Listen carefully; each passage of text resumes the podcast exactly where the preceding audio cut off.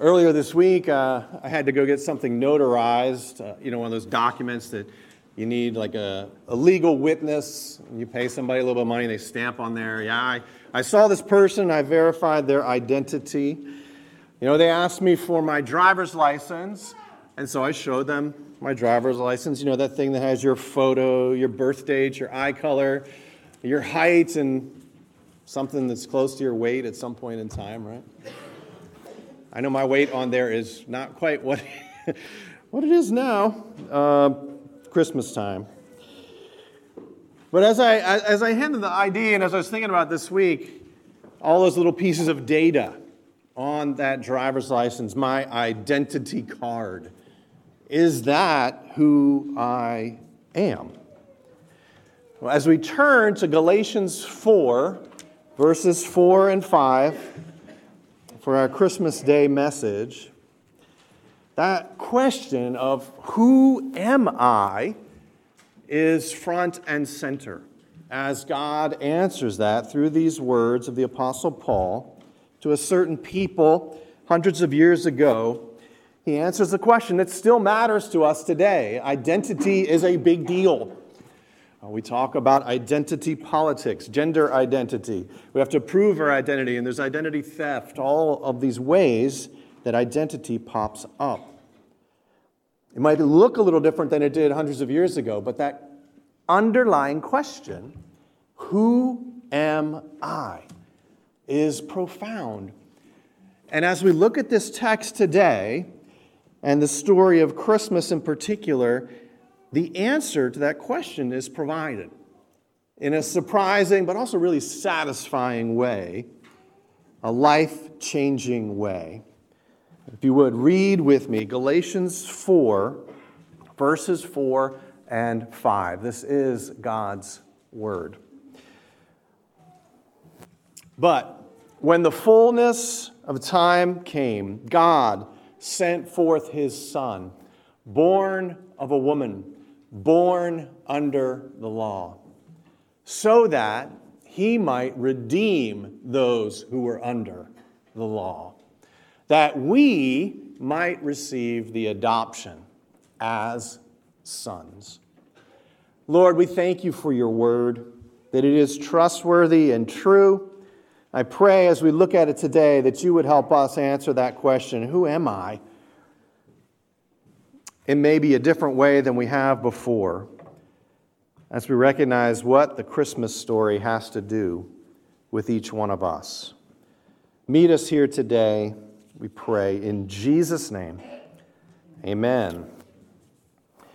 You know, we, we do use that word identity a fair amount, and I wonder if you've ever really thought about what it means.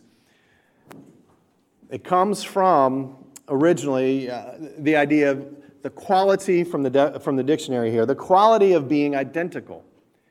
It comes from a Latin word that meant the same, essentially. And so if someone steals your identity, then they're going to pretend to be the same as you. Right? So we're aware of that. They want to steal your money or do other bad things in your name, pretending they're the same as you. So what do we do? We don't, we don't share our social security number, right? We don't answer phone calls and provide credit card information. We're careful how we shop online, right? We're, we're protective of our identity and the information that could be stolen. But as we do that, you might keep your finances safe but you could still lose your identity.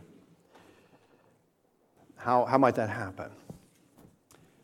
You might lose what's most fundamental, important to you. You might miss the answer to the question, Who am I? if you focus too much on those things and never think more deeply beyond you know, your height or your weight or your eye color or your ability in sports or your grades in school or the school you went to or the plans that you have for the future or the great things that you've done in life. You know, you're more than those things. But that is what we form our identity on, is it not? We, we really uh, find our identity in sports teams, perhaps. Anyone do that?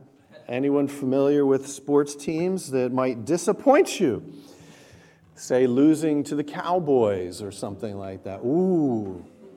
Sorry if you taped it and hadn't watched it yet. Spoiler. Save you the time and the heartbreak. You know, those, that's the thing with finding our identity in stuff like that. You know, in our grades, academically, in the, in the school that we went to, in our looks, our appearance, our achievements. You know, when our weight changes, if our hope is in being a certain size and body style, having a six pack or 12 pack or a whole case, as I told Pastor William this morning, whoo, I got a whole case in here. That's not the way it's supposed to be, right? If we put our hope in those things, if we say, This is who I am, I'm the one who has the fit body, I'm the one who has this great grades, I'm the one who can do this with a soccer ball. If we, if we put our hope and our identity, uh, all those things into that, you know, we're going to be disappointed. Because the team is going to get beat. Because our bodies are going to age and not be able to do what they were once able to do. Somebody's going to get better grades. Someone's going to be a better athlete, better looking. And that, that place, we'll find, we'll find ourselves miserable, and will expose that that's not who we are. And as the Christmas story enters in there, that's what it's pointing at. That, that question of identity, the most fundamental aspect of who you are is your relationship with God. That's what the Christmas story is all about. That God sent his son into the world so that you can have a fulfilling relationship with God. That you can find your identity, your meaning, purpose, all that is most precious and underlies all the other things we do. That you might find that in a relationship with God. So that's the call for us today. As we look at this passage, to make our, our relationship with God our primary identity. Whatever else is going on, those things are fine in and of themselves. But the number one place we ought to find our identity is in that relationship with God. In particular, that we would be children of God. And we'll talk about what it means, but this passage even says that we would be sons of God. And there's a reason he says sons and, and not children or sons and daughters, and we'll talk about it in a minute. But that idea of being a child of God is so central. It ought to form our identity. Oh, the great theologian J.I. Packer said if, we, if you want to judge how well a person understands Christianity, find out how much he makes of the thought of being God's child and having God as his father if this is not the thought that prompts and controls worship and prayer, his whole outlook on life, it means he does not understand Christianity very well at all. That identity as God's child is the key to weathering all those other things that don't measure up. It's how you handle your team losing, how it handles your body aging, how you handle maybe your, your mind not functioning like it did, how you handle broken relationships, not only your own failures, but the things that happen to you. The way you handle that is to find your identity in that relationship with God. And how, how do we make that happen? Well, t- today I just want to unpack the Christmas story here in our passage is revisit the Christmas story to, to reorient your identity and your relationship with God. The first thing we'll see is that God sent his son down. God sent his son down, sharing our nature. God sent his son down, sharing our nature. Look at verse 4. When the fullness of time came, God sent forth his Son, born of a woman. This is the mystery of the incarnation, right? Of God taking on flesh, that God sent his Son, born of a woman. God took on human nature. God united himself to humanity forever. There's a lot of mystery in that. that God sent his Son, the one who is God, the one who shares that divine nature, that God nature, sent his Son into the world to be born of a woman that he might have a human nature.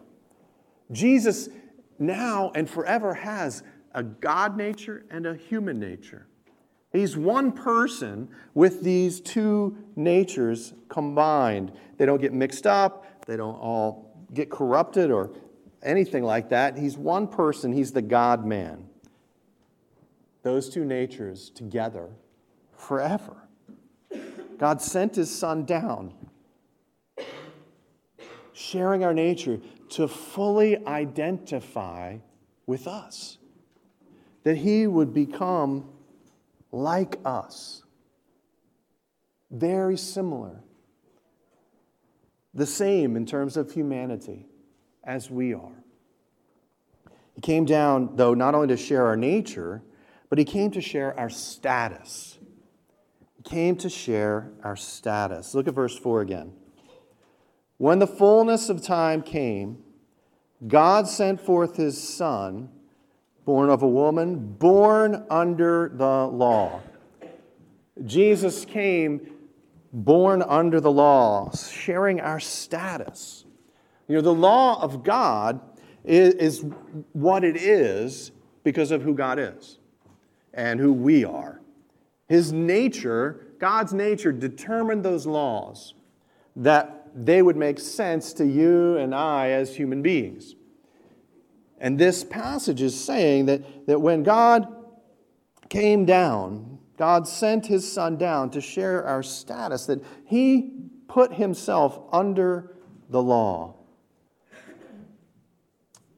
One commentator puts it this way Jesus sur- surrendered those privileges that belong to deity, to being God, and assumed the role of a slave even to the extent of being obedient to God under the law. He did not have to do that. He chose to do that, to identify with you and me, to become like us, to be the same.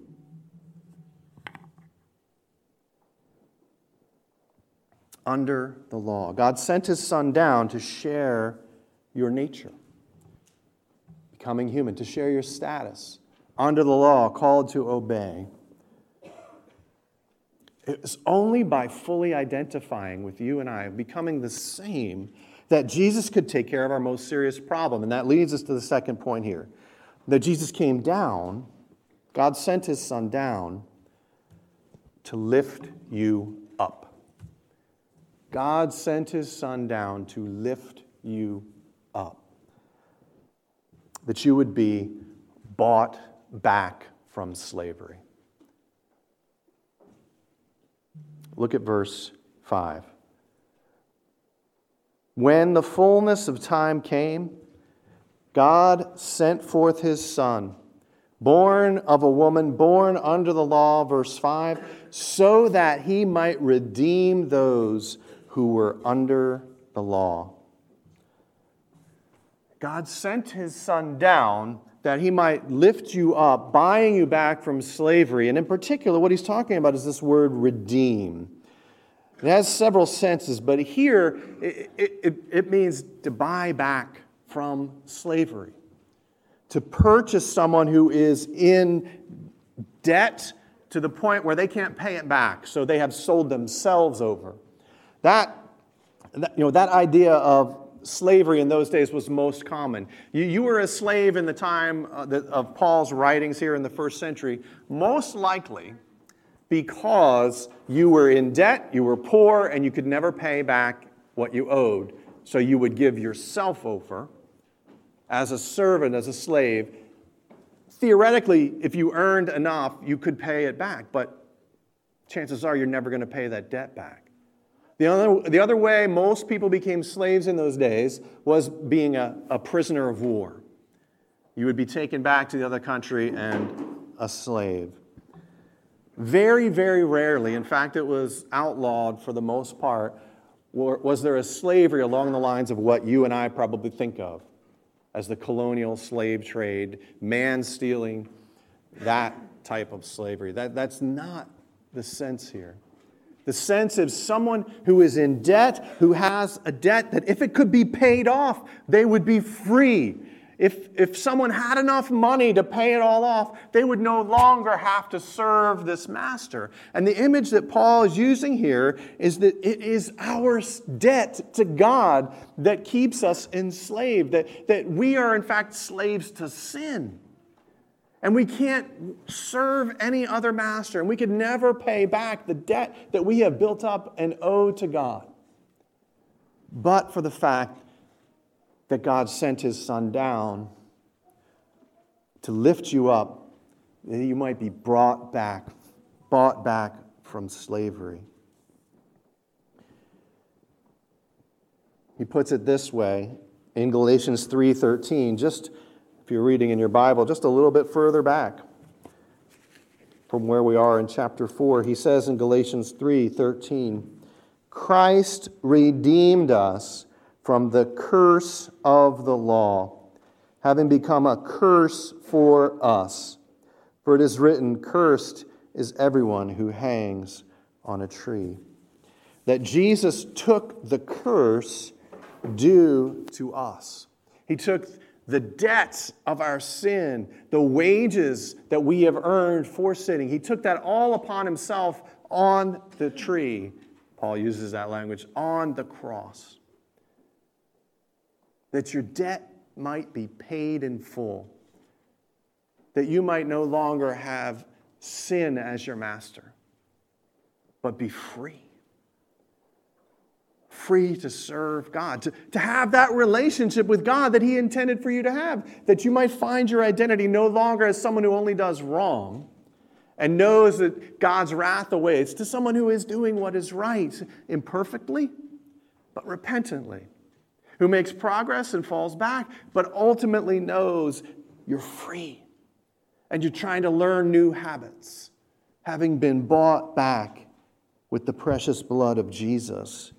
God would lift you up, that you'd be bought back from slavery, and also that you would be brought near as sons. Start again at verse 4. Read the whole passage again. But when the fullness of the time came, God sent forth his Son, born of a woman, born under the law, so that he might redeem those who were under the law. Notice this phrase that we might receive the adoption as sons. When the fullness of time came, this is, this is God's plan. It's always been his plan. That there was a time that God planned to send his son, and everything in history leading up to that moment led up to that moment. God was orchestrating everything behind the scenes. There was no part of the plan that did not come about. He says in, as much in Acts 2 23 and Acts 4 27 to 28 that, that the people who put Jesus to death on the cross did so according to God's foreordained plan and purposes. God was not surprised at the death of Jesus on the cross. He didn't have to go, oh, wow, now I need plan B. My Savior got killed. No, the death of Jesus was always a part of the plan to buy us back, to set us free, that He might bring us near to Him. In fact, Paul says those amazing words in Ephesians chapter 1, verses 3 through 10 which is also nearby. You just flip, I flip a couple pages and I'm there. He says in Ephesians 1, at the end of verse 4, in love, verse 5, he predestined us to adoption as sons through Jesus Christ to himself, according to the kind intention of his will, so or to the praise of the glory of his grace, which he freely bestowed on us in the beloved. In him we have redemption, we're bought back through his blood, the forgiveness of our trespasses or sins, according to the riches of his grace, which he lavished on us in all wisdom and insight. That this plan of God would bring us near, would restore all that's broken, would take away our debt, pay the full penalty. You know, we've got the, our bank account, you know, our credit card debt is through the roof. The interest, we could never pay it back. We're making minimum payments for all of eternity, never going to make it back. And God says, Look, I'll write a check, and it's paid in full. And the currency is not Bitcoin or cash, it's the blood of Jesus. The one who is God and man, God and humanity together. The one who is like us. This is why, as you look at the baby in the manger, you, you have to understand that this is not just a cute little baby. It's not just a super special person, human being. This is God come down. God who has humbled himself to, to unite to humanity and, and put himself in the place of a little baby that he might grow up living perfectly like we never have, that he might grow up doing always what is right, so that we might be brought near as sons. The word here in uh, the end of verse 5 that we might receive the adoption as sons that's actually one word, adoption as sons. Uh, in the Greek, it's a compound word from two words. One means son, as in male child, male descendant of someone. The other word is position or, or, or place or put. And essentially, it's to say, you know, I'm going to put you as a son. I'm going to place you as a son. Uh, we would use a different word, adoption, to say, you are now my son. You are now my child. The definition, as someone has written, to formally and legally declare that someone who is not one's own child is henceforth to be treated and cared for as one's own child, including complete rights of inheritance. That's God's plan here, that you would be brought near as sons. And, and we say sons and that's, that's somewhat, you know, if, if you have your antenna up, if you're maybe under the age of, of 30 or so, that is probably ah, grating on you the same way as I've said, you know, God and man together. Why isn't it human, right? We're very sensitive to these things now. And I really appreciate that in a lot of ways, that we want to make sure we affirm human beings, men and women, created in God's image. But the picture here and the language of sons is, is something in particular. It strikes perhaps as offensive. Maybe we'd want to say children of God, sons and daughters. But someone has puts it this way, I think very helpfully. If we are too quick to correct the biblical language, we might miss the revolutionary nature of what Paul is saying. And we need to understand the context he is writing in. In the most ancient cultures, they continue, daughters could not inherit property. Therefore, son meant legal heir and was a status forbidden to women. But the gospel tells us we are all sons of God in Christ. If we don't let Paul say to women, in Christ, you too are sons, you also are heirs, then we miss how radical a claim this is. Because he's not just saying you get to be a child. He's saying you get to be the one who inherits it all, that you are the one with position, that you are the one who has privileges, that you are the one who is blessed, you might say. That all that the Father has, He gives to the Son, and that includes men and women as we put our faith in Jesus. We are treated as that Son. Paul says it back in Galatians 3 26 near the end of that chapter, right before where we're reading, Galatians 3:26. You are all sons of God through faith in Christ Jesus. Verse 27, he says, You're clothed yourselves with Christ. In verse 29, if you belong to Christ, then you are Abraham's descendants and heirs according to the promise. Our identity is as those who have access.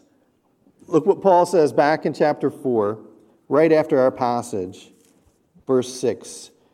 Because you are sons, so the end of verse 5, that this all happened that you might receive the adoption as sons. Verse 6, because you're sons, God has sent forth the Spirit of His Son into our hearts, saying, Abba, Father. Therefore, you are no longer a slave, but a son. And if a son, then an heir through God.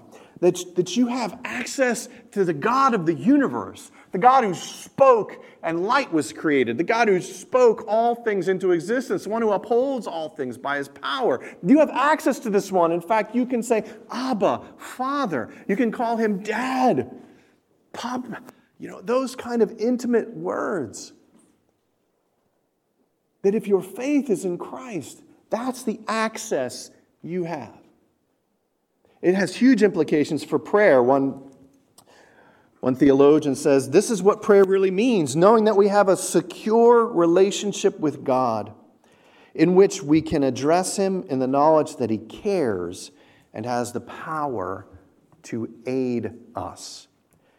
Jesus encourages us to pray simply. He continues, This distinguishes the child of God from the hypocrite.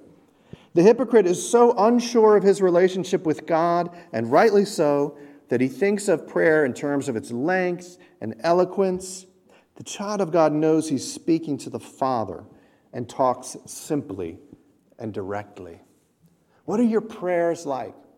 You know, are you talking to God as if, you know, you're trying to impress him? Are you talking to God as if maybe, you know, he was the mean boss you had in the past or overly strict father that you had? You know, are, are, are you afraid and cautious or are you treating him as the one who cares for you, the one who has the power to help you, the one who knows you actually better than you. He's seen you grow up. In fact, his plan was for you from the foundation of the earth to now. He knows you and the plans he has for you. What are your prayers like? It depends on your identity, right? If you can still consider yourself an orphan, if you still think I don't really have much of a relationship with God, he says to you, Look at what I have done. I have sent my son down that he would be like you, that to lift you up that you might be like him. This is the beauty of the Christmas story.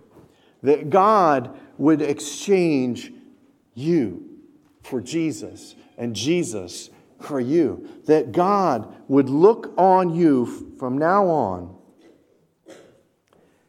as he looks on Jesus that He would be pleased with you, that He would care for you. He's still high and holy and unapproachable, but now you have access. He looks on you as His child, as His son, the one who will inherit everything, the one who has the rights to it all. So you can be honest when you speak to Him.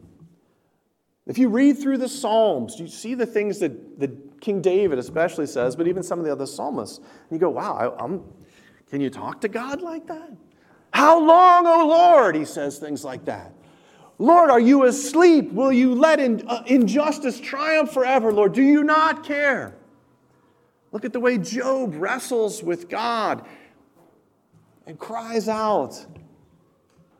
You might get rebuked, but that's the mindset we ought to be cultivating that really I could say anything to God.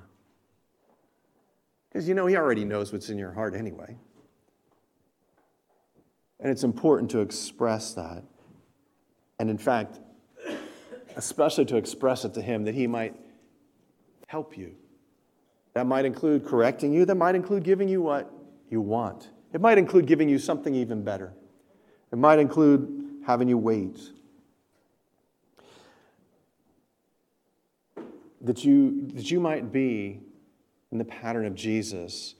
When the night when he was betrayed, prayed, you know, God, is there not some other way that this cup might pass from me? That, that, that, is there not another way that we can do this, that I don't have to suffer not merely the physical death in his humanity, but that alienation bearing the wrath of God on our behalf? Is there not another way that I don't have to have a, a broken relationship with you, Father, somehow?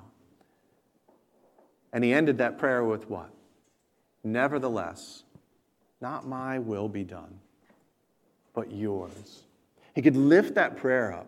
He could speak sincerely and honestly. God and man together. And so can you. So can you. God sent his son down to lift you up. God sent his son to take on your nature and your status. God sent him to lift you up, buying you back from slavery, bringing you near as sons. So here's how you should answer the question Who am I? And turn it into your own words, but pattern something after this. Who am I? I am a child of God, I'm a son of God. And my Father looks on me with pleasure, like He's looking at Jesus. Can you imagine that? Two times in Matthew's gospel, there's a voice from heaven who says, This is my beloved Son, with him I am well pleased. You can apply, if your faith is in Jesus, you can apply that to yourself. Say, I am the one with whom God is well pleased. My Father watches over me with a plan as secure as the one that brought Jesus into the world. And when I feel weak and vulnerable, my Father is watching over me. I am just as safe as the baby Jesus in that manger. I am just as loved and attended to as God who sent his angels to announce the birth of this son. That, that I am cared for so much that God would do that, to come in the flesh in, into those humble circumstances, that he might meet me in this humble place, that he might lift me up. That's how God sees you. That's your identity if you are in Jesus. You can say to yourself, when I feel like a failure, my Father is still pleased with me. He sees the perfect life of Jesus. Think that through. This, this week, maybe make it uh, a, a plan for the new year that you would craft some sort of statement that, that you know, captures your identity. Who am I? And it starts with I'm, I'm a child of God, I'm the Son of God, and my Father looks on me and sees what? And when I struggle with what? I know that He still loves me the way He loves Jesus, that He cares for me the way he cares for his plans for Jesus, that he will work all things together for my good. Craft that in your own way. Make that identity yours. Embrace the Christmas story.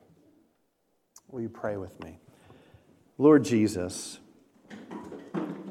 it is amazing that, that you would do all of this for us. I pray for those who have wandered from your ways, those who've lost their identity, not because they shared the wrong information, Lord, but because they're not believing the right information. Those who don't understand that if their faith is in Jesus, it's enough.